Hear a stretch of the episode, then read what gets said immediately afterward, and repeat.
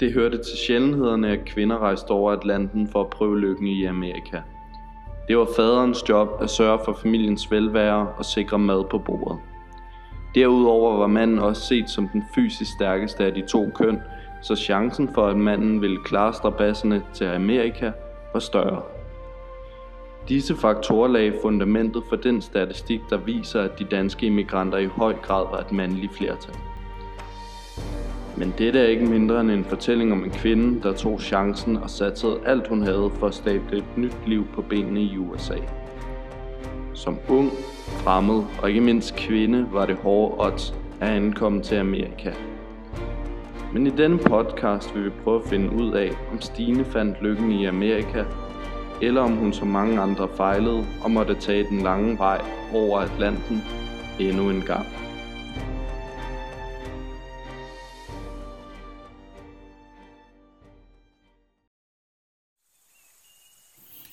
I 1863 blev en bette pige født. Navnet var Stine Sørensen, og hun voksede op i Ryge. Hun blev allerede som 15-årig tjenestepige på Skelskov. Efter mange års hårdt arbejde og strabasser fik Stine Sørensen nok. Hun ville leve et andet liv. Et bedre liv. Hun fik nys om det forjættede land, da andre arbejdere på gården havde udvandret til USA og givet beskeden videre til gården om det nye liv med mange muligheder. Hendes fætter spædte til med sit tilbasøger, pludselig stod hun på havnen i København, omgivet af krødvalgte familier og håbefulde mænd. Turen skulle foregå med Tingvandlinjen til Ellis Island med efterfølgende togtur til Greenville, Michigan. Stine var en smule atypisk fra de udvandrende danskere i 1800-tallet. Det var nemlig primært mænd, som rejste fra Danmark for at slå sig ned i USA. Det var da typisk også udsigten til en bondegård og en masse fysisk arbejde på de mange tønder land, som trak i mændene. Kvinderne derimod bibeholdte den traditionelle hverdag i Danmark, som bestod i børnepasning, madlavning og andre huslige pligter. Da Stine i 1882 stiger ombord på Tingvaller, var det med en mellemdæksbillet i hånden. Som kvinde på et mandsbedækket skib, skulle man sørge for at tage sig i agt for de mange mænd, som også ville have et kvindeligt bekendtskab med til USA. Dog var turen med Tingvaller på mange måder en fantastisk oplevelse for Stine Sørensen. Det havlugt og håbefulde mennesker ofte var en mangelvare på gården i Ryge. Stine Sørensen rejste rigtig nok som mellemdækspassager på Tingvalla-linjen, hvilket hørte til normalen, da det kun var hver 12. passager, som boede i Kahyt på Tingvalla-linjen. Som mellemdækspassager var der da også hverken spisesal eller opholdsrum, men mad blev der dog serveret af andre immigranter, som serverede for et solidt nedslag i deres egen billetpris. Var man en heldig passager, som hverken var sensitiv over for bølger og samtidig mødte en svensker, kunne mange af de kedelige dage på båden over Atlanten bruges på harmonika, sang og violinspil.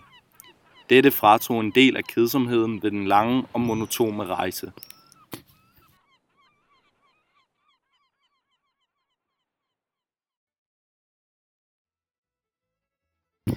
Efter 15 dages sejlads og yderligere to dages togtur, var Stine Sørensen endelig fremme i Greenville, Michigan. Her fik hun hurtigt et job som tjenestepige for en engelsk familie, som også var udvandret til USA. Til at starte med var det svært at forstå, hvad den engelske familie bad om, men efter nogen tid udviklede hun hurtigt sine engelske kundskaber, da hun var tvunget til at snakke engelsk både morgen, middag og aften. Hun tjente 12 dollars om måneden, hvilket var en smule mere end i Danmark. Derudover fik hun også tre måltider om dagen. Hun var dog en smule skuffet over måltiderne, da hun i Danmark plejede for fire måltider, hvor tre af dem var varme. I USA var kun enkelt måltid varmt. Til maden hørte der altid te med, men brændevinen blev aldrig et tema ved middagsbordet. For mange udvandrere var kommunikationen et stort problem. Det krævede en indsats at lære det engelske sprog, men da mange som Stine ikke havde andre at snakke dansk med, blev engelsk en fornødenhed, og derfor lærte mange udvandrere det engelske sprog. Dog var det engelske sprog en større forudsætning for tjenestefolk, da mænd, der arbejdede som bønder, kunne klare sig med en god fysisk rustet krop og ikke betydeligt meget engelsk.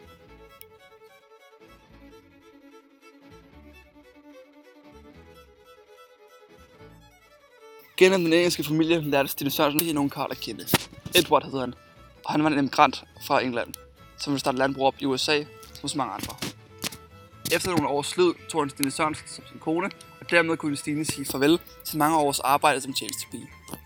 Nu bestod jobbet blot i at passe børnene og huset hjemme på den nye gård i Greenville, Michigan.